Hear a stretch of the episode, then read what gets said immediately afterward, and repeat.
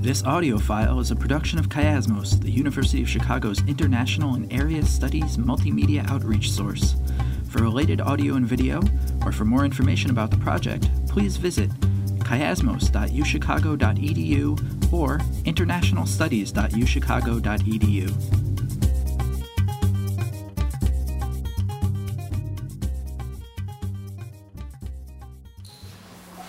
I'm Alan Kolata, uh, and I will moderate the second panel, uh, which follows on the first panel, obviously, that had a very synthetic overview of Cuba, uh, U.S. Uh, uh, scholarly and political relationships. And this panel will be directed more towards the academic exchange, the actual experiences of my colleagues here on, on the uh, podium. Um, my own connection to Cuba is actually both personal and professional, although fairly tangential. The personal connection is, uh, comes through my godchild, uh, who is a, a Aymara uh, member of the Aymara community uh, in Bolivia, who in fact went to Cuba, trained, of course, by Cubans to become a physician. Uh, he has been uh, trained in Cuba for the last eight years, and has now returned to Bolivia, and he's a practicing physician in Aymara communities in the area of Lake Titicaca. Uh, so I have supported his, uh, his uh, work in Cuba, uh, although indirectly, of course, uh, flowing to his parents in, in La Paz. So that's my personal connection. The professional connection I have to Cuba was as an administrator of the Center for Latin American Studies here in what has been referred to a couple of times as the golden era. Uh, that is, in my case, uh, I was director from 1994 to 1998 when the University of Chicago did enjoy a substantial support, uh, financial support from the MacArthur Foundation. Of course, Ford Foundation and MacArthur were two principal uh, private foundations supporting uh, Cuba U.S. Uh, scholarly exchanges, and we enjoyed that for a number of years. And although that grant, obviously, we no longer do enjoy, nevertheless, there is still a flow there is still a flow of scholars from the University of Chicago, albeit much more difficult, as has been made painfully clear here uh, over the course, uh, a continuing flow and an interest.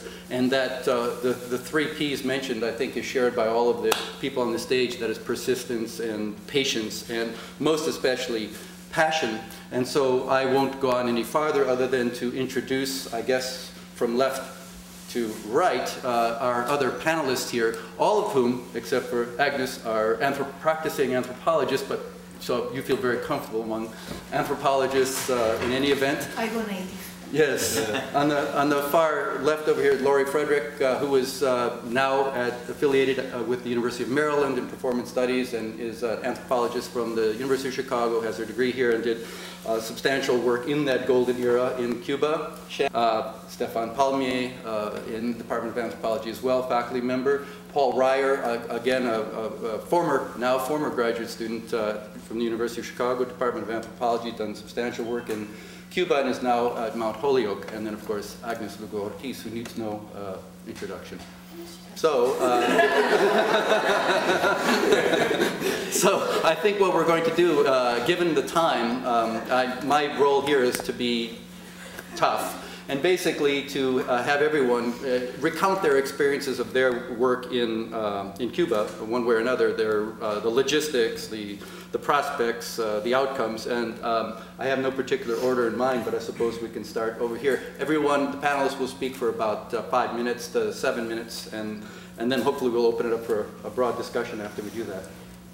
So, okay.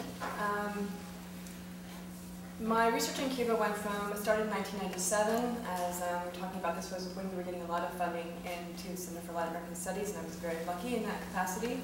Um, the U.S. license, we did not have an institutional license at that point, so that was really the, the stickler, was getting a license. And all of us, I think, have gone through the application process for individual licenses.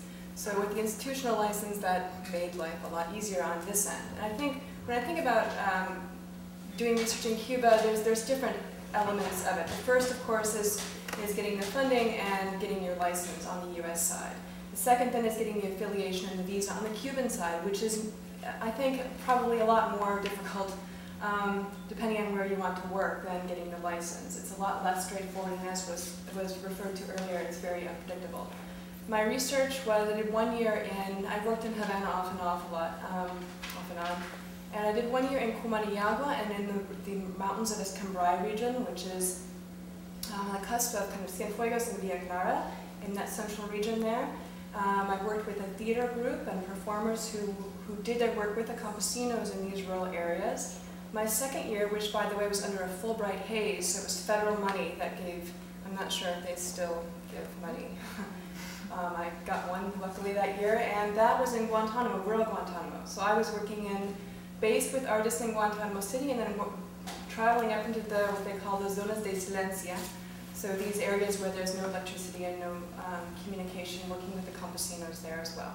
So my next challenge is then, as um, Perez was talking about his student, was working in these rural areas which are very, very separated in, in all sorts of capacities from Havana.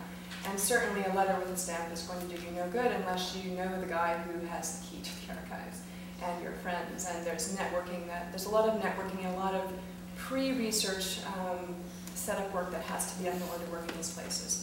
I was very lucky in terms of my visa. I was affiliated with the Centro de Investigación de Técnicas, which is um, one of the Center for Investigations that are very um, rampant throughout Cuba, mostly based in Havana. That group was a group of sociologists, historians, um, writers, and teatristas, people who did scientific, social scientific research on the theater. So I was very lucky to meet with these people and they supported me and affiliated me and allowed me to go out into wherever I wanted to go, which is not the usual case. I think the restrictions are becoming more and more. So they allowed me to basically just check in with them whenever I was back in Havana and I would get papers at their panels periodically and get feedback and it was a wonderful relationship. When I went into Guantanamo and Escambray, I always had to have letters I had to have letters from the Consejo de Artes Escénicas, which is the National Theater Board, and the Center for Investigations, and a letter from the mayor of the town. And I had to carry these documents with me. Um, I was never asked for them, but I had to have them. And so these are things, you know, although people, the, the letter with the stamp may or may not get you to the archives, it is important to have them once you get past whatever barrier you're trying to get past. So my experience is very much in, in the countryside and working in areas where there is no tourism infrastructure.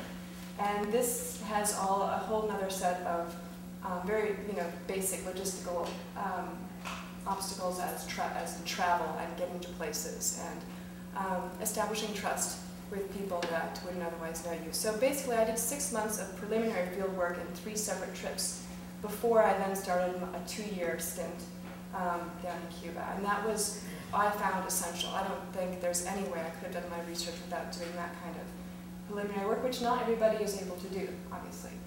Um, so on the other end then, after you have the US license and the visa and doing your field work in, in these places that may or may not have an infrastructure, coming back to the United States, I've had various experiences going through the red line. Um, in 2006, I was labeled a potential terrorist and questioned for about a half hour. So I think all of us have, we all share stories as to what it means, not even getting into Cuba and doing work, but what happens when we come back.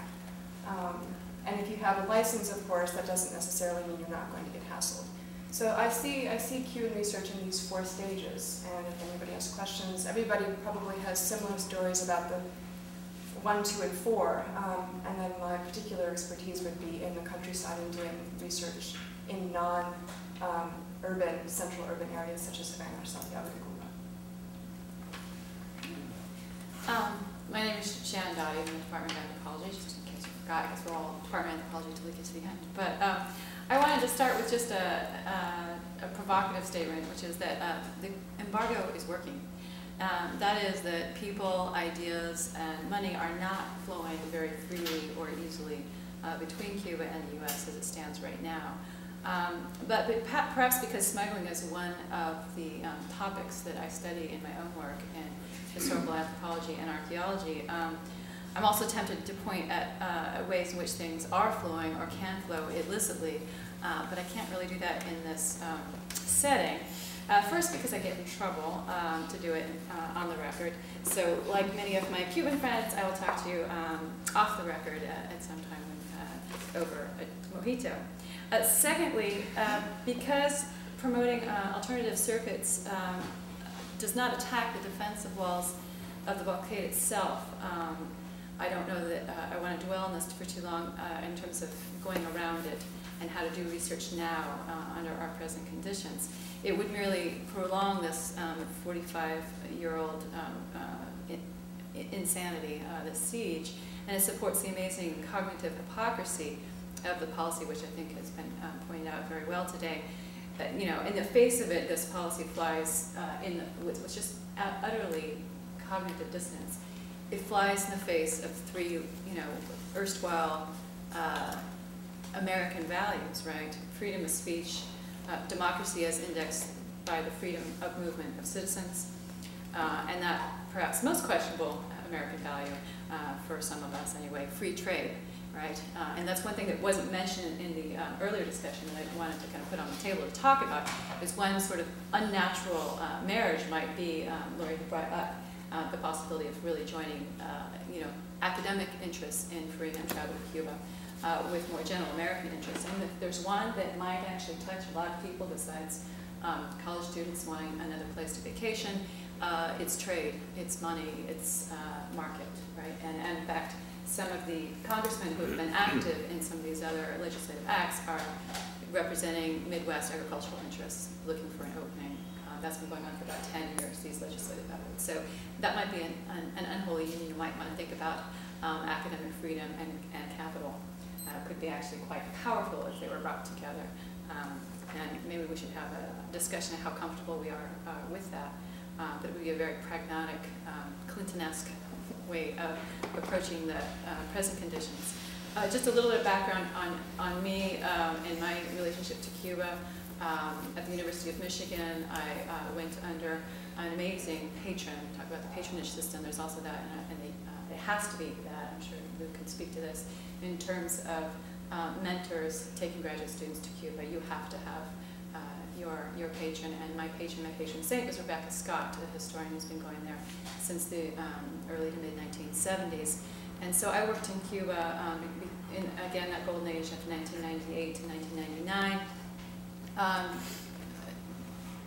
interviewing and getting to know um, Cuban archaeologists, uh, but also doing work in the archives in Cienfuegos and Havana, and I also um, did a little bit of ethnoarchaeology with a small family in the countryside outside of Cienfuegos, underneath the radar, um, to some extent. I also have some experience in academic exchange coming this way. Um, as a result of the contacts I made in Cuba, um, one of the things that really struck me when I was talking to folks was how hungry they were for dialogue and how much they wanted to know what was happening in the field outside of Cuba, because part of the embargo is an embargo of information. Uh, journals, uh, academic journals have a hard time, even in the electronic age, of reaching Cuba. Um, and just the flow of information is often stunning. So I invited uh, a number of senior um, archaeologists uh, uh, working in Cuba at that time to the Society of American Archaeology meetings in 2002 in in Cuba, and I actually applied to the program and got funding from the program we was talking about with SSRC. Uh, and, um, and it was a very successful panel, and it led to an edited volume, um, co-edited with, with, one of our um, Cuban colleagues, uh, Antonio Curet. Uh, now, interestingly, the publication of that book, uh, is just, the, the ways in which the embargo works is just amazing, madness. But the publication of that book was held up for six months while a court case was pending about whether or not um, having a Cuban author in an American published um, book uh, constituted, and I can't exact, I don't remember exactly what clause it violates the law, but the idea was that this was material support uh, to, to Cuba. Um, so pending that case, our manuscript is held up, and finally that case got shut down and got um, pulled through, and actually the publishers have been very active in terms of this um, freedom, freedom of press and freedom of, expression. Um, but it's been an education to, to watch that. Now, since 2002, uh, I have certainly sensed a radical shift in the possibilities of Cubans coming to uh, U.S. waters. And the next uh, Society for American Archaeology meeting was held, held in Puerto Rico uh, last year in 2006, and my colleague at the Field Museum, who unfortunately couldn't be here today, Antonio Curet, um, he had co-organized, or he had helped me um, create an edited volume out of the first session, in 2002, and he wanted to do this follow-up session with younger scholars um, and getting them to Puerto Rico, and we thought everything was fine. Uh, they were given permission from Cuba for young, to go to uh, Puerto Rico for the conference for another panel, uh, which, by the way, you should know that for um, Cuba, senior scholars uh, can get cleared pretty easily. They're a little bit, a lot touchier about um, younger people going because they're considered, a, um, you know, a, a, flight risk, I guess you'd say. But what actually turned out happening is that uh, the U.S. denied the, all the visas across the board uh, for all six scholars uh, to go to Puerto Rico, and the session um, uh, had to be. We didn't cancel it. We sat and had a conversation about what's going on politically. Um, since then, uh, we also tried to, and this is at the same year, I think, that the LASA uh, conference also had full-scale denials of cases on the U.S. side. Uh, the um, Antonio Curet, the uh, my co-editor on the first volume, we invited here uh, on a fellowship for a Tinker. He was awarded one, a Tinker Fellowship, where they're visiting um, faculty here for one quarter. And um, we were starting to move ahead with that. Um, Stephan Palmié was assisting me with that. And um, uh, Antonio decided to pull out because uh, as a result of investigations for visa approval for the Puerto Rico conference, his friends that he had stayed with previously on numerous trips to Puerto Rico, a lot of these guys had been to Puerto Rico before, had uh, people coming door to door that uh, appeared to be FBI uh, who were investigating his friends and supporters, his friends and colleagues in Puerto Rico. And in his emails to us, he simply expressed, I don't want to put my family and my friends um, in any danger, so I'm going to decline this trip to the U.S. And we dropped the, um, the visa application at that time. And part of this was actually what precipitated the entire panel was, well, what do we do now? How do we bring attention to this problem? This is obviously a mounting um, uh, issue. So. Okay, uh, I'm Stephan Palmié, um, and uh, I thought I'd tell you a little bit about you know what it is like for a non-citizen to go to Cuba in this country. I mean, I've uh, I tried to, uh, go to Cuba the first time to do ethnography there in uh, the mid 1980s uh, when I was still in Germany, and I had my proposal for a grant from the National German Research Foundation denied because of, I think, what was then probably still a very sensible argument, namely that it would be very hard to actually do ethnographic work without endangering one's informants. Because in the 19, you know, ever since uh, Oscar Lewis got kicked out in uh, the early 1970s, there were, I mean, practically, a, you know, the Cubans put a stop to uh, ethnographic investigations on the, on the part of foreigners. And uh, one could actually sort of get people into trouble through what was called unrestricted contact with foreigners, which could lead to an accusation of ideological diversionism.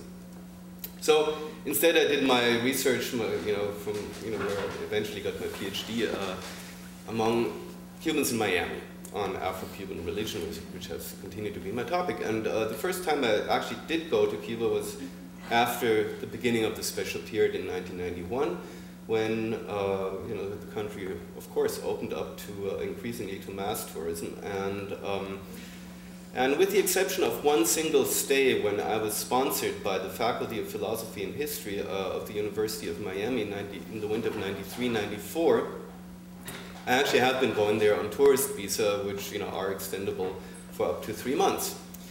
Flying, as you know, Shannon uh, put it, uh, more or less under the radar, and um, there is a way in which uh, you know, ethnography can be done uh, to a certain extent, uh, very different from historical investigations or any, you know, if you need access to archives nowadays, you know, I, I did manage to get uh, access to a remarkable range of archives in the mid-1990s, but, uh, but that is no longer so, I, I just can't.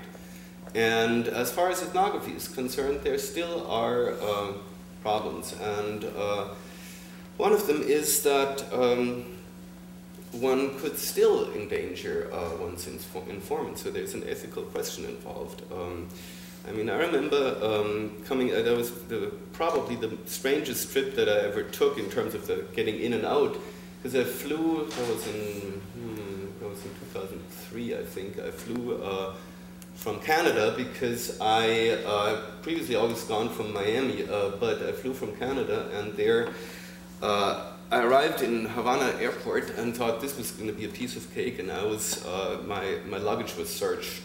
Not my luggage, that is, but my hand luggage, my briefcase. And they went through, uh, you know, sort of several notebooks of field notes that I had there and I was really scared of what was going to happen there. Uh, in the end, it was fine. At the same trip, I got picked up at a, uh, at an, up, not picked up, but I, you know, I was confronted by the police at an Abakuá ceremony, which is a male secret society which is under, you know, a considerable amount of government surveillance, and uh, and they also sort of, uh, you know, really felt bad afterwards uh, about my presence actually sort of potentially endangering people. And uh, but what I was, oh, you know, sort of, and then coming back, of course, uh, you know, I was traveling on a general license. Uh, the legitimate, the legitimacy of my trip was questioned upon entry in Toronto already. So that was, you know, similar experience as Lauren had, you know, sort of questioned for about 45 minutes, uh, and then they told me, well, they were still not convinced about the legality of my trip, and I would be hearing from the Treasury Department, which I haven't done to this date. But uh, talking about the Treasury Department, you know, I just wanted to share a brief anecdote before I close about my first trip to Cuba from the United States in 1997. Because then I thought, you know, sort of well, you know, I have my sort of nice uh, European community passport, and you know, I can basically just probably go. But I thought, well, maybe call up the Treasury Department, and at that time, one could actually still talk to the Office of Foreign Asset Control, uh, you know, via the telephone, which you can't anymore. And so I said to the person on, on the phone, you know, what I was doing, that I was, you know, going to do research in Cuba, and that uh, my understanding is that this is legal. And, uh, and by the way, you know, sort of, I uh, am not a citizen of the United States, so is there any problem? And then the, the person said, well, look in your passport, don't you have uh, our visa stamped there? I then was on an H-1B visa at the University of Maryland and said, yeah, of course.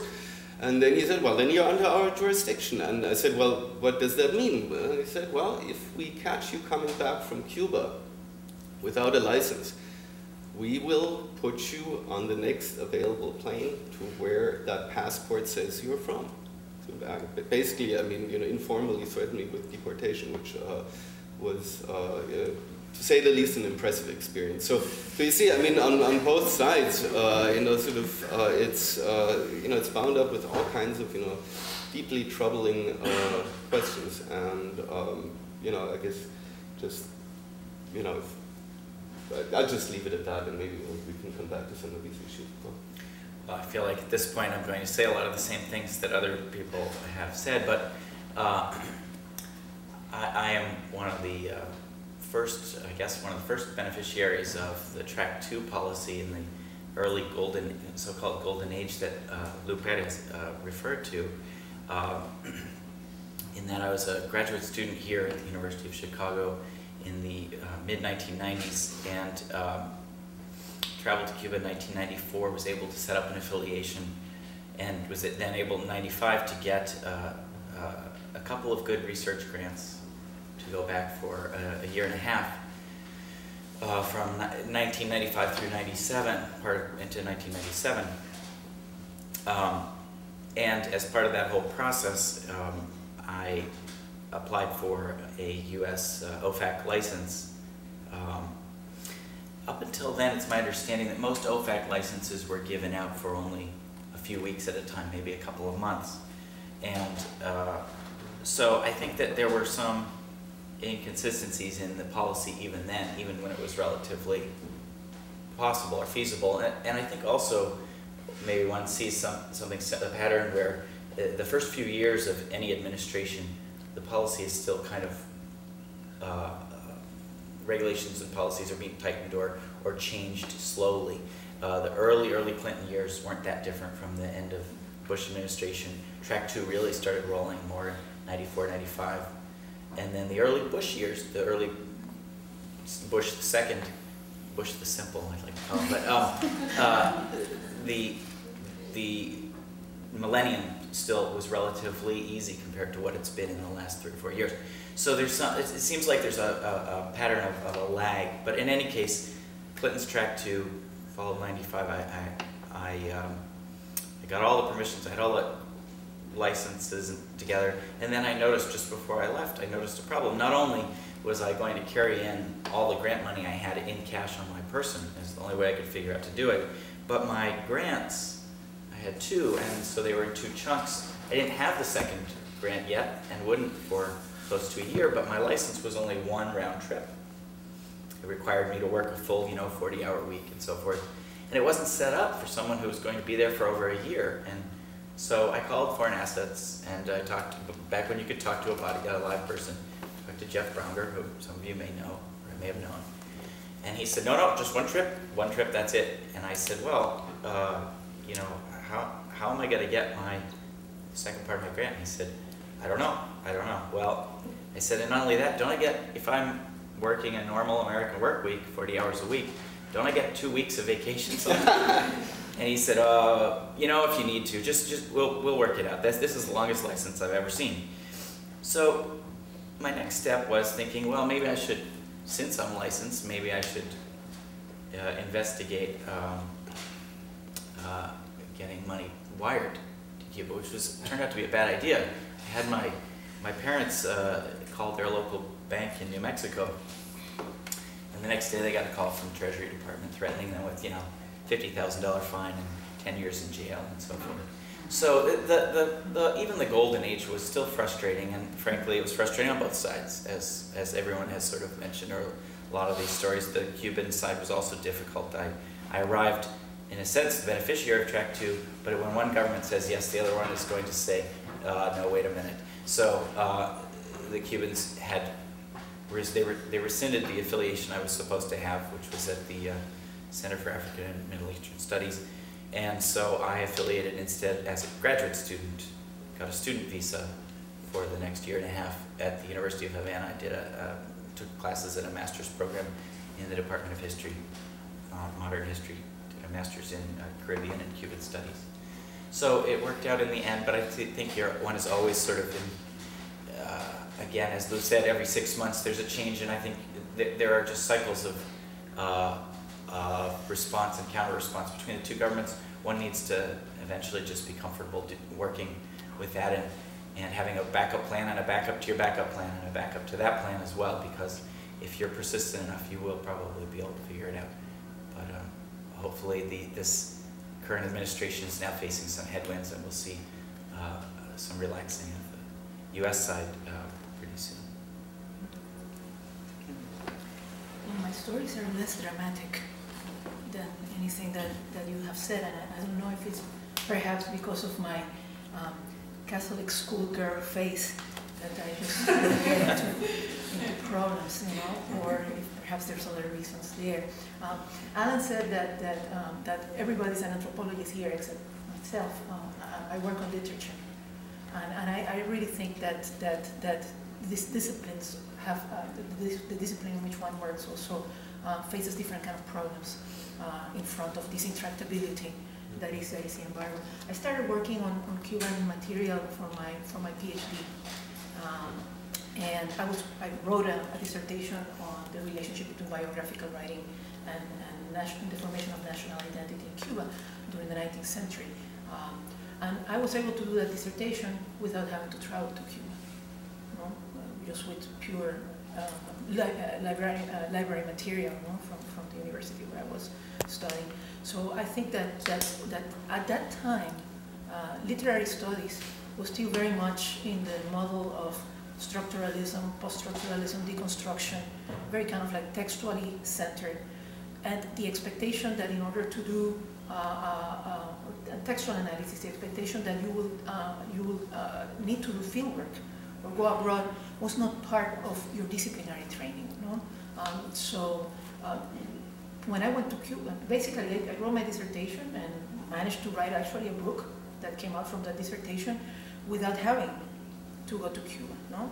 Now, there, has there was a shift in, in, in, in literary studies, I think, um, general in the humanities, I would say in the late 80s, the wane of deconstruction, uh, the, the, the, kind of complication, the emergence of cultural studies, and the idea that, that you can't study literature uh, or, or, perhaps you still can, but there was kind of like a different expectation that also literary study required archival research.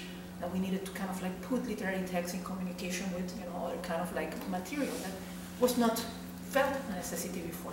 So between that and I think the opening, the, the emergence of certain forms of interdisciplinary work and transdisciplinary work um, connected to literary studies at the time, I started working on, uh, interested in, in, visual material and art history.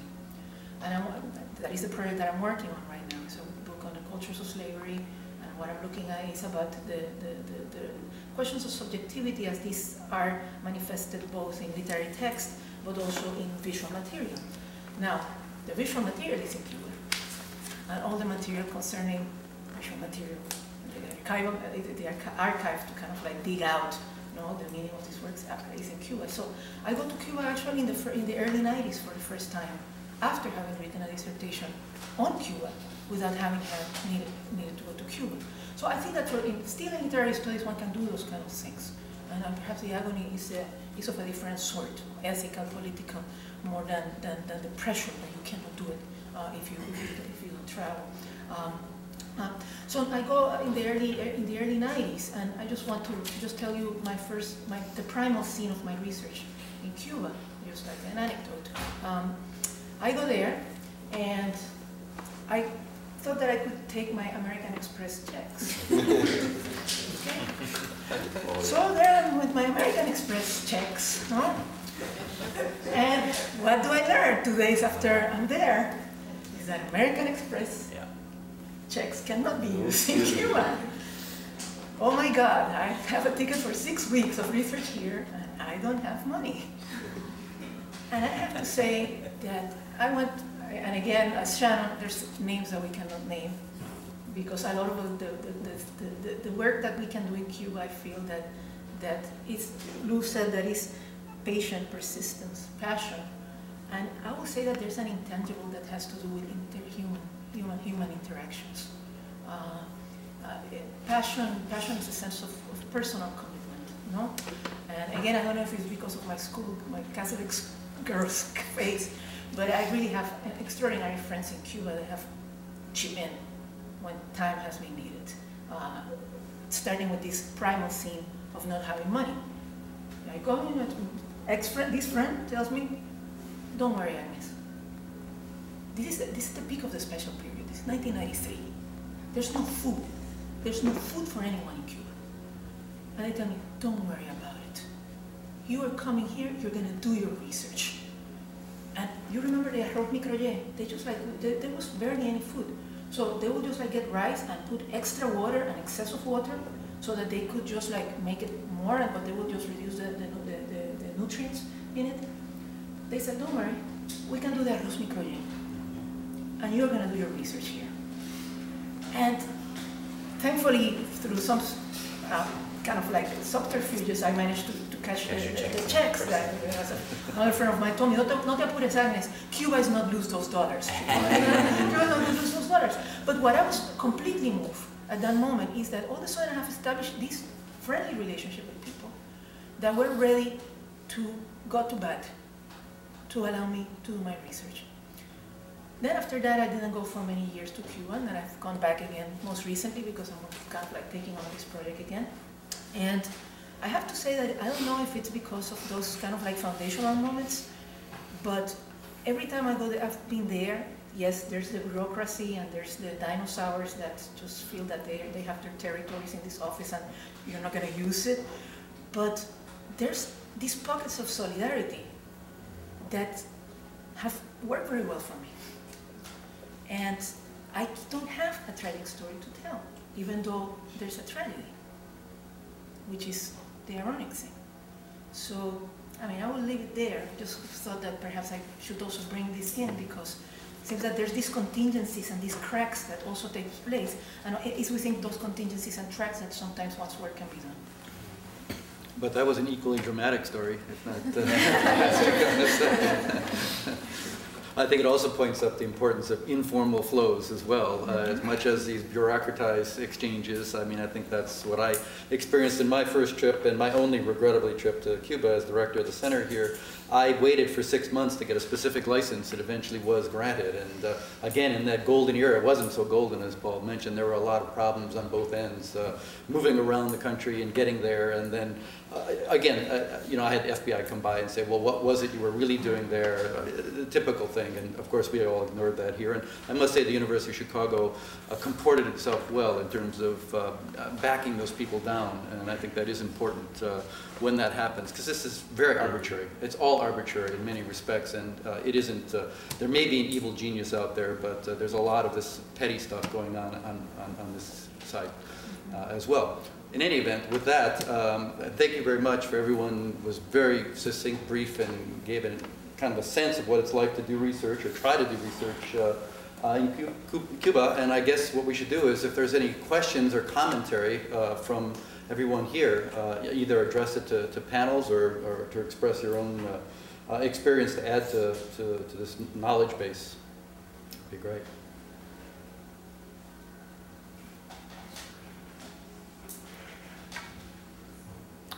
Yes. Hi. Thank you very much. I was interested. Uh, my name is Joan Henley, and I'm a uh, research assistant professor at the University of Illinois School of Public Health. And I've been traveling back and forth to Cuba since 2000, 2000 actually. And being in the medical sciences rather than, the, well, public health is a social science, but I think it's seen more and treated more as, as a medical science. And so I would support the um, proposition that there is variation in the disciplines in terms of the kinds of challenges and support and opportunities. We, my husband and I have really don't have a dramatic story to tell in terms of, of challenges, and we've always been sponsored by uh, clinical public health folks there. And given the fact that Cuba really is an example, and as Mr. Smith pointed out, we, th there's a lot to be learned from Cuba as in other, other countries. I think the opportunity for public health folks and medical folks to bring home the success stories of what's happened in Cuba with the health system and other aspects of the social system there is something that they want us to be there and they, they facilitate and they encourage and just pull out all the stops to support what's needed to get manuscripts written and to, and to get the word out. So I just wanted to share that, um, that experience. If you had any questions of me specifically, mm. I would answer, but I, it was a very different uh, experience.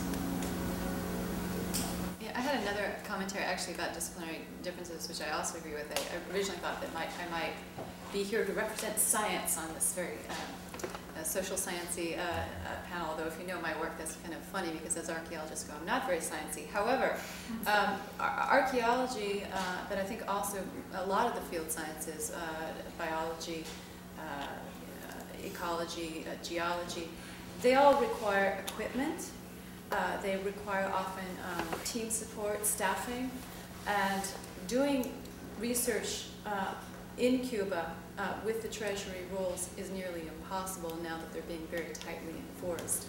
Uh, even when you get the license, you are still prohibited from spending more than, I think is the latest $167 a day. Um, but if the expectation, I mean, in order to get your licenses there, you have to have a collaborative project with Cuban researchers established.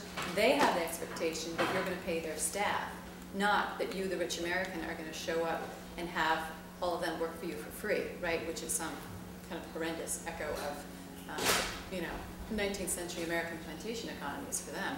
So it's extraordinarily difficult, and I have to launch true field projects now in Cuba and I have anecdotes of friends who, in the last six months, have been uh, invest investigated by Treasury precisely for this, for bringing in money for uh, beyond the limits in order to pay for that. The other thing you should know is about equipment. It's now extremely difficult to bring laptops and uh, just really basic equipment for research. Can, it's very hard to bring laptops or uh, uh, digital cameras, or never mind specialized equipment that as an archaeologist I would use, like a laser theodolite or um, surveying equipment. Uh, so it's really shut down the kind of field sciences in large projects. And there are um, colleagues at the Field Museum in uh, both biology uh, and in archaeology, who similarly their projects have been stymied and cut off. The difficulty for bringing in the laptops and all this from the US side? Yes, because they're considered uh, bartered materials. Uh, that, that in other words, if you leave them there for any time period whatsoever, or if there's a possibility that you're going to leave them there, you're contributing to the Cuban economy. And, and also, I think there might be a clause about sharing technology. It's a technology thing as well. It's St. technology, Iran is the yeah. same thing as it Yeah, Iran. think It's it's- impossible to get laptops in, even though they're not exactly the most powerful Right. things in the I- world, but that's what they're considered, they're uh, banned technology. Uh, So, See, that's so interesting, I never had any problem. You've Mm. never had any problem. well, you might if you come back. it's- Yeah, it As it's as Lucian as capricious, so Yeah. just be prepared next time. Yeah. Yeah, yeah, the last time I was there was two thousand four. Mm. Well, I was, I put a computer down in 2006 for a friend of mine, a lap- a laptop, and basically what, through email, we were trying to figure out how, how it was best to do that, because she was, you know, she's a, a respected intellectual in Cuba and whatnot, and was like, what, should we have a letter, should we do this, should we do that? And in the end, she asked people around and said, well, she emailed me, so this was on the email as well. Um, Just say that it broke, if they asked, that it broke while you were down there. And so that's what we ended up doing, and nobody, you know, I, it was, but it was me individually. I think if you go with a group or if you had some sort of different project and have a lot of equipment, it's different. But an individual person coming in with one laptop, I didn't bring mine. I just brought that one. Mm-hmm. And then I left it there, and there was no problem. But the backup story was that it broke. Whether I might have been- been hassled if I had been questioned, that's totally possible. You know, you never know. It's part of the So that's the story for researchers, to always have backup stories, the And that's backstory the real and the unreal. Okay, well, why That was 2006. That was. But, but there is this issue also that if they, if in Cu- the Cuban authorities in the airport feel that you're bringing that as a Mhm. present for someone, you have to pay some, you have had that experience, Pay no? tax. Taxes. Ta- Yeah, yeah, you have to pay a hundred percent tax on the Mm. Cuban side on, on, on presents if you, if you declare them as such. Mhm. And if, you know, I, I think if you bring electronics in, they'll make you sign something that you'll probably take them back Take out. it It's like a visa for the electronics, right? So it's complicated on both ends, and it, you know, the, the controls in Miami are not stringent. I mean, I've, I've never had uh, anybody look through my baggage in Miami, leaving the United States, but, uh, but it could happen. From the point of entry. Chicago, I get searched every time, and they have to call the supervisor down and look at my license and look at the, it just Mhm. depends, I think, on where. Miami, they're so busy, they can't. And, and they know what it's, you know, they know what a license looks like, Yeah. you know, and what, you know, what kind of, you know, people who carry such licenses are, you know, so might make, might make it easier. The memo I think, is one of the very right, that travel to Cuba, due to Miami. You know, travel from to Cuba is an everyday experience. Exactly. Thousands of people do it. If you come through Chicago, if you come through Houston, you're an oddity. Mm-hmm. You know, Go through and- and Cancun, those like I things. did. I the first couple of times when I suspended flights in Miami, uh, when we went through Nassau, oh man, it was hell. Mm-hmm. Because they just assume that you're traveling away with third country, doing it legal. And it was legally, and I tell people, where's your license, and I'm traveling, you get a license. People have no idea. Yeah. Frontline people have no idea what the license was, the issues were, and always had to do with a supervisor, who had no idea. They just- See, as an anthropologist, I kind of get a kick out of it, because yeah, it's, it's, for me, I, I allow an extra hour at that end, because I know I'm gonna get redlined and gonna get questioned, and I kind of, I, each, you know, the potential terrorist thing was a new one. That was, that was the latest. And so, as long as you're legal, I think that, you know, for me, being legal and going in, I think, well, okay, let's see what they're gonna hit me with. And I learned about the policy, changes in the policy, at least on the US side, through how I get treated when I, You you're riding nice things, uh, more immediate things, you got that plane to catch. Okay, you don't have to stop at Nassau. Right? And so if they keep you, and you know you've got, you know, an hour and a half later, they requested you for an hour and a half, you can just fly. I'm partly kidding. You know. I agree. Yeah, and the additional, maybe the other tip is, you know, if uh, anybody can go on an institutional license, it's the better deal. Because uh, it, yeah, I mean, the, the purpose of the individual travelers, you know, uh, going to Cuba cannot be questioned in the same way that if you go on a general license, where you have no paperwork whatsoever. All you sign is a travel affidavit that you're going to do, for example, full-time research with a high likelihood of publication.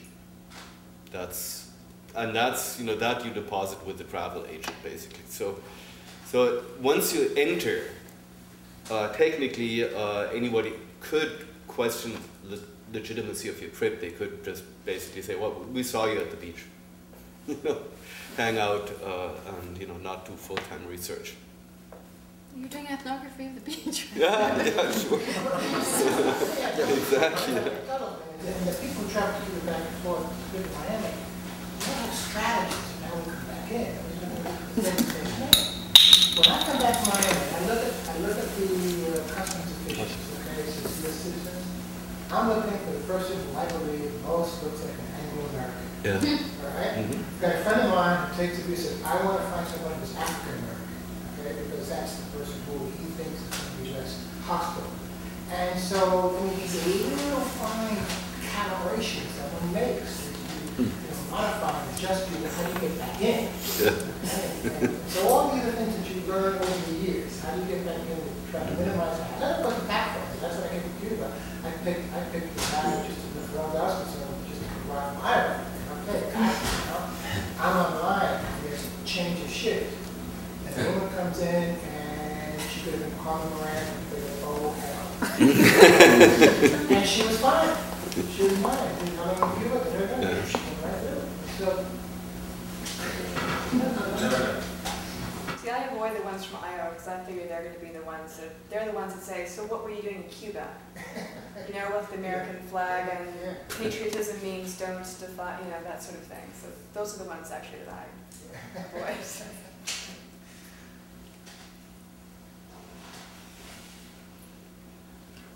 Well, I I would actually want to shift terms a little bit, I- I maybe break protocol. Actually, I had a question of of the first panelist that I didn't get to answer, ask.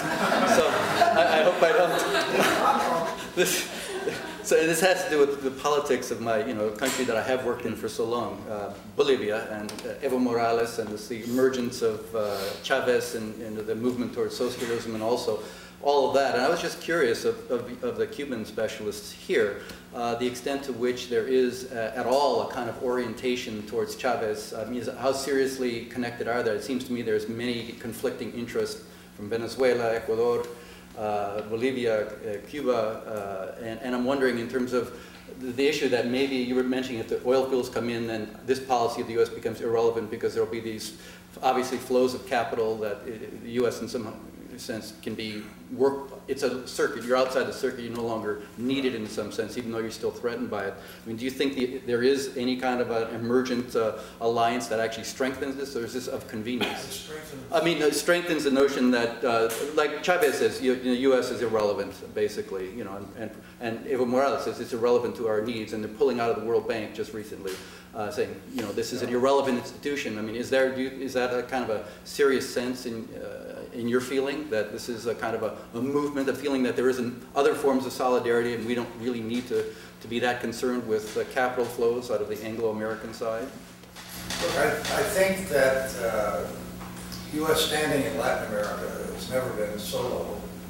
Uh, Castro has survived, as I was saying earlier, everything that we've thrown at him and come out of it uh, uh, doing well.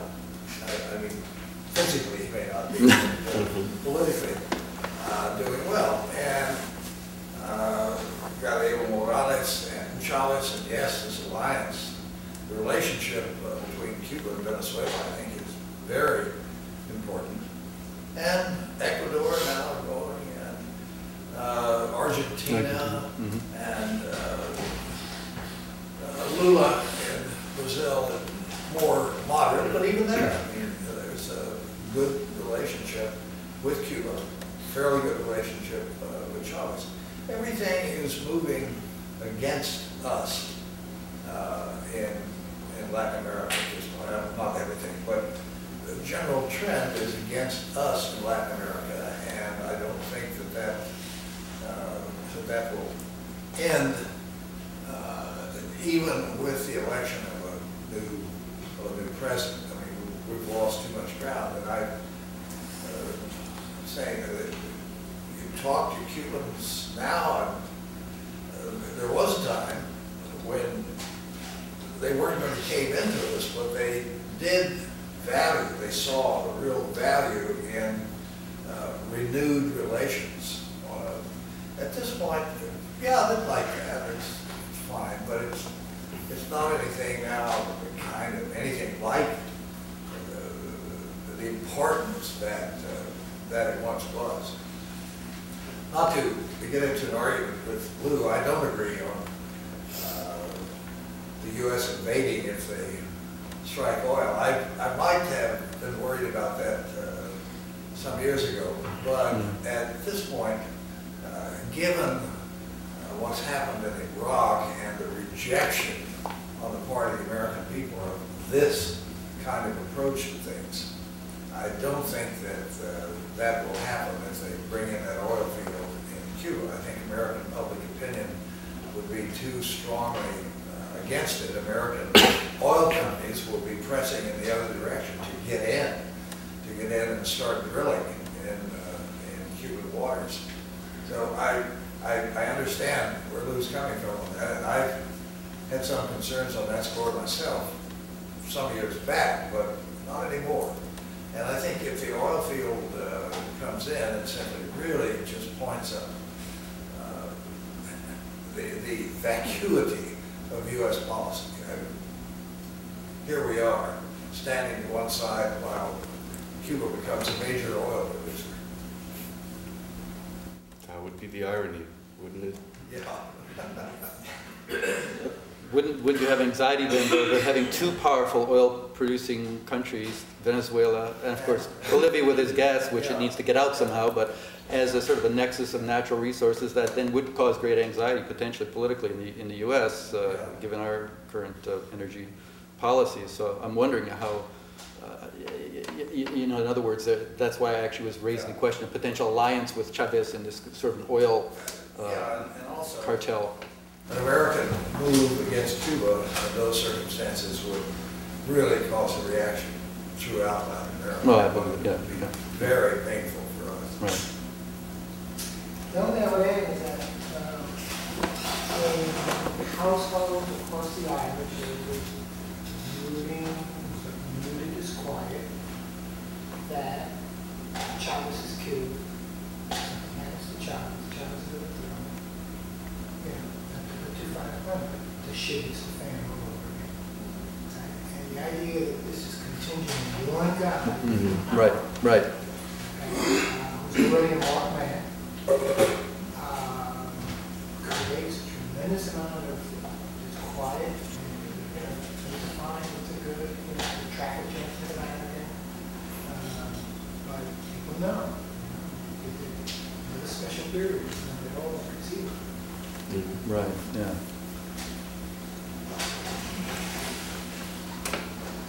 If I could ask a question, um, maybe that would tie things, uh, start tying things together, and that is, where do we go from here? I was wondering, with your experience being between academics and the Beltway, uh, how much sway do academics have in Washington?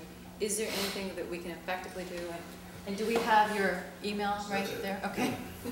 Um, So there is your law case, but uh, do, you- even your court case, um, I mean, I guess I, I certainly sense, I mean, Laurie's kind of commented that it seemed like this was a very kind of self-indulgent conversation. On, on the one hand, I, I'm sympathetic to that. On the other hand, sometimes I feel like we are irrelevant to, to politics and uh, have been marginalized. And I'm wondering, seems like you've been someone who's actually been able to go back and forth between real politics and, and academics. And I wondered if you had any insight on the role of academics in uh, Washington. No, I think if academics can uh, organize, band together, uh, make their voices heard in a unified way, they can have impact. But uh, uh, that's difficult, it seems to be very difficult for academics to, uh, to do. And I, again, I'm so disappointed that no college or university signed on to this. That's goodness sakes. Can I ask you, in terms of individual academics, I mean, what is at stake? Obviously, people are worried about what would happen to their employment or what would happen, you know, I mean, they're worried about the repercussions. No, and I'm that- talking about the universities. Right, but I'm wondering about The- individuals. The academic side, as individuals, the professors, fine, that- they, they do. But the universities, they're afraid of losing federal funding, or, you know, offending the federal government in some way, it's gonna cut into their, their grants. It's also a fear uh, of losing the license. That has been, a- that's something that we have discussed here. Yeah. Is it also true, I mean, that there are fewer and fewer general licenses being granted to academic institutions? Fewer uh, general licenses being granted? This was sort of a rumor that was circulating, and I was wondering if it Fewer licenses. General licenses to academic. Institutional license, Institutional institutional license, license. Yeah, sorry. but the general license for research is, you know, they, it's there. You don't have to even apply for it. Mm. No, she means the institutional. Institutional I'm license. I misspoke. What? The institutional license. She means for institutions so that any of their students may go using Yeah. the institutional license. Are there fewer of those?